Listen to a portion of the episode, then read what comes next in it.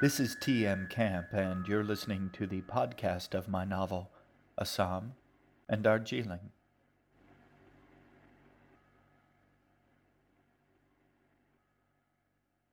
Book 4 Coming Home, Chapter 11 Their mother sat in an old chair with her back to them, staring blankly into the distance beyond. She wore a suit, the coat and skirt faded and frayed, hanging in tatters. G thought it might be the outfit she'd been wearing the morning of the accident. The pale skin of her arms and face was mottled with scrapes and bruises. And she was whispering, silently gasping out the same horrible words over and over again. I let you fall. I let you drown. She did not appear to know her children, did not even notice that they were right there in front of her. What's wrong with her? G asked. I don't know. Assam crouched down to stare into his mother's dull eyes. Mom, it's me. It's Sam. We're here. She did not answer, no flicker of recognition at all. Mom? G said. Assam held up his hand to quiet her. He leaned forward and gently touched his mother's mind with his own. He snapped back immediately and straightened up. What is it? his sister asked. He shook his head. He didn't know what it was. He didn't know what he had seen there, but something was very wrong. He'd never felt anything like it before and it frightened him. G leaned in. Is he? And then their mother began to scream. It was a horrible thing to watch. She flailed wildly in her chair, slapping her hands in the air and across her face and arms, adding livid red welts on top of the older bruises already blooming there. Through it all, her children stood there, clutching each other and crying. It went on for a very long time, too long to bear and longer still, longer than any living person should have breath to scream. And then, finally, she let out one single wailing gasp and trailed off into silence again, lowering her arms and staring out into the middle distance. I let you fall, she whispered. I let you drown. G began, but her brother cut her off. No. He gently let go of her and stepped closer to their mother. She's not dead. Then what's wrong with her?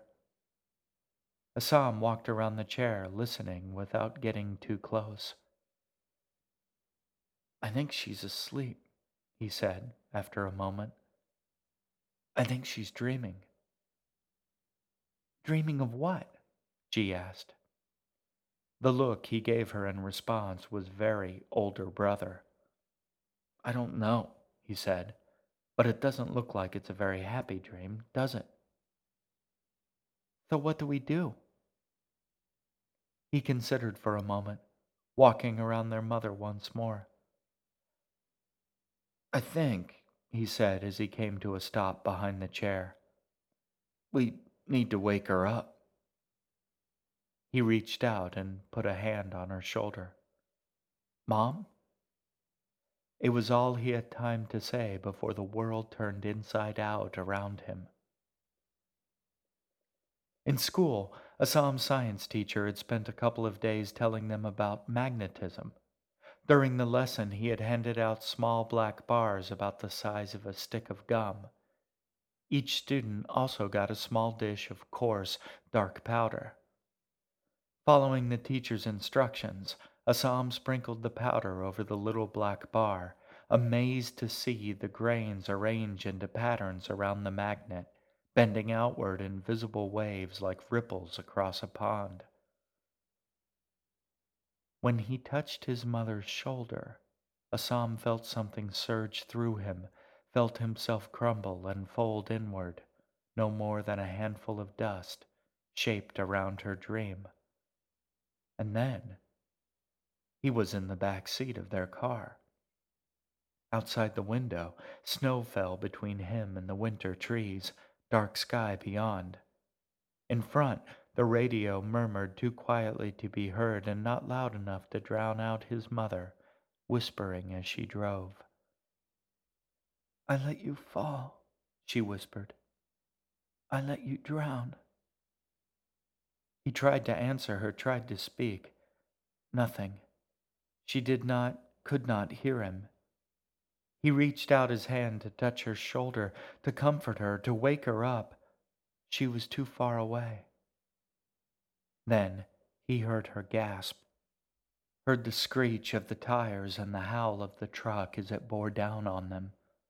His mother reaching back through the seats for him. He stretched out his arms, straining against the seat belt to reach her hand, as the car filled with light. He looked for his sister. The seat next to him was empty. He heard his mother scream, heard the howl of metal, a sickening lurch. The car began to roll.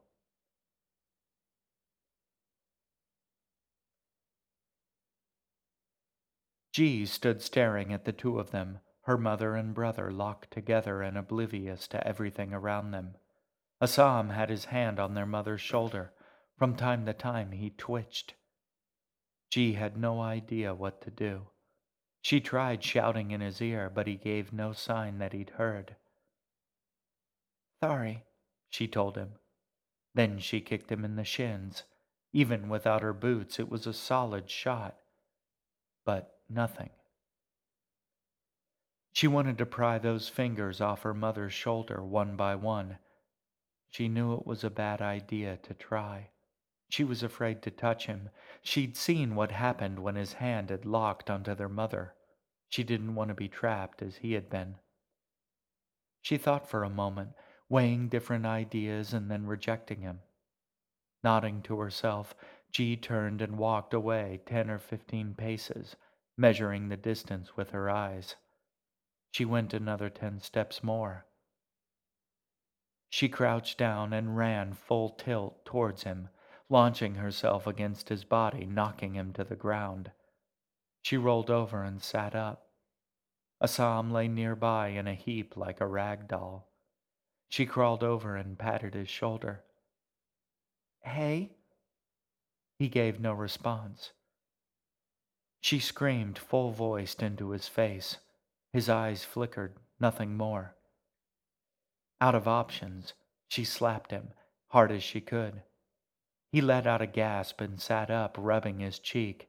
He stared at her sullenly, a little woozy. Why'd you hit me?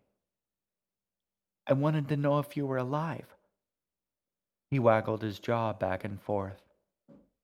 Well, why didn't you just ask? She helped him stand. He stood and watched their mother for a moment, still whispering. I wouldn't let go, huh? G nodded. It was like you were hypnotized or something. Hypnotized, he corrected, absently rubbing his cheek. She's stuck in there. In where? He shrugged. I don't know. Inside. Somewhere inside. What happened to you? I was there, he said. I was with her. But where was he?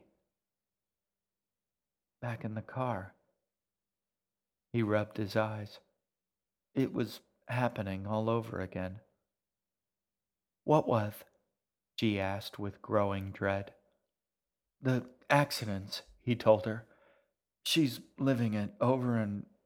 And then, as if on cue, their mother began to scream, flailing about wildly in her chair, just like before.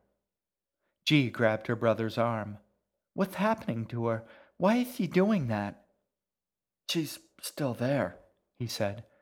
In the car. I think she's. I think it keeps happening over and over again. The accident.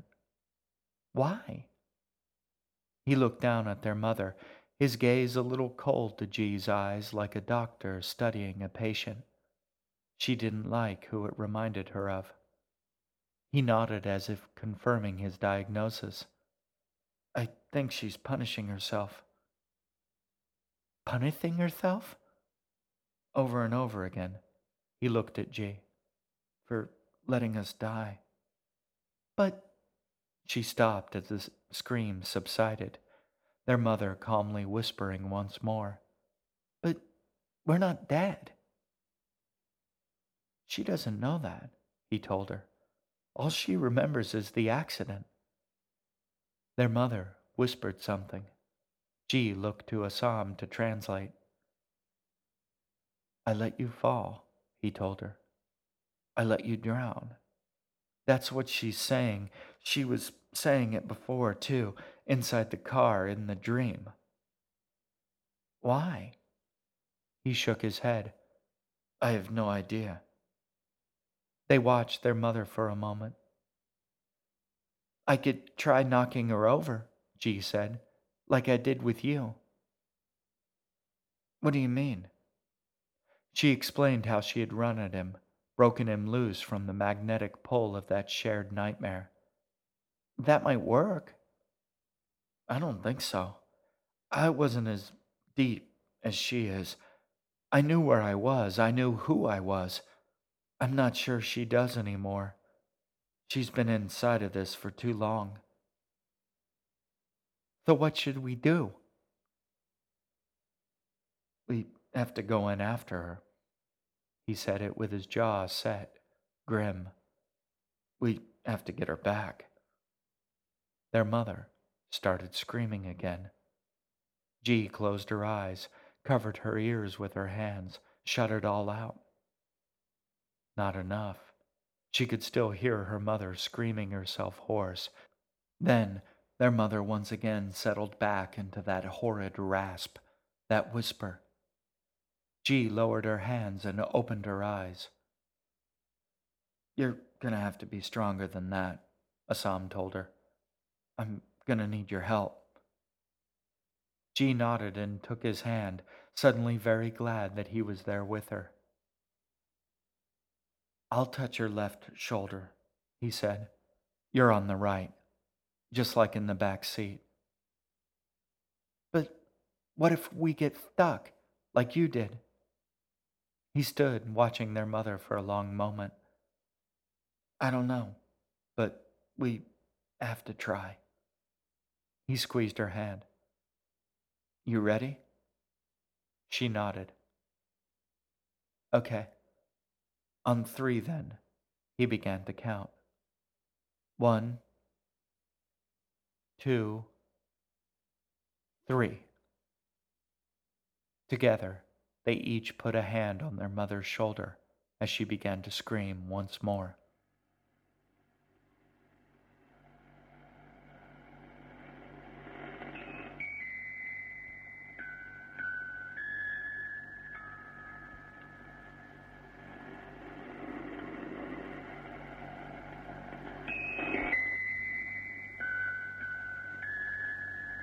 You've been listening to Assam and Darjeeling, written and read by the author, T.M. Camp.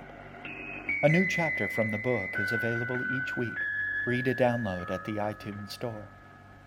To find out more about Assam and Darjeeling, to read my weblog, or to send me your questions and feedback, visit my website at tmcamp.com. I hope to hear from you. Thanks for listening. I'll talk to you soon.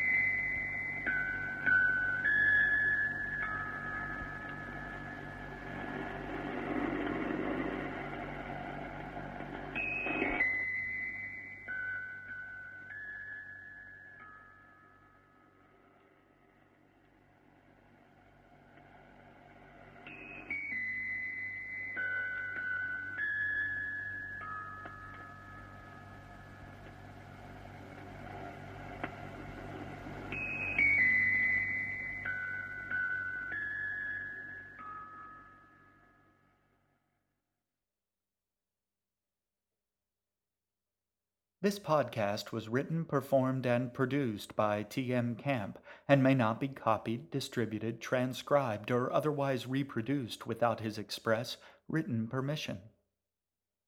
Please direct all inquiries to the attention of the author at www.tmcamp.com. If you are unable to access the internet, spread a thin layer of peanut butter over a slice of whole wheat bread. Sprinkle it with unsalted sunflower seeds and place it on the sill of any second story window in your home. When the blue jay arrives, whisper your request to her. She will pass it along. If you live in a home with only one story, move.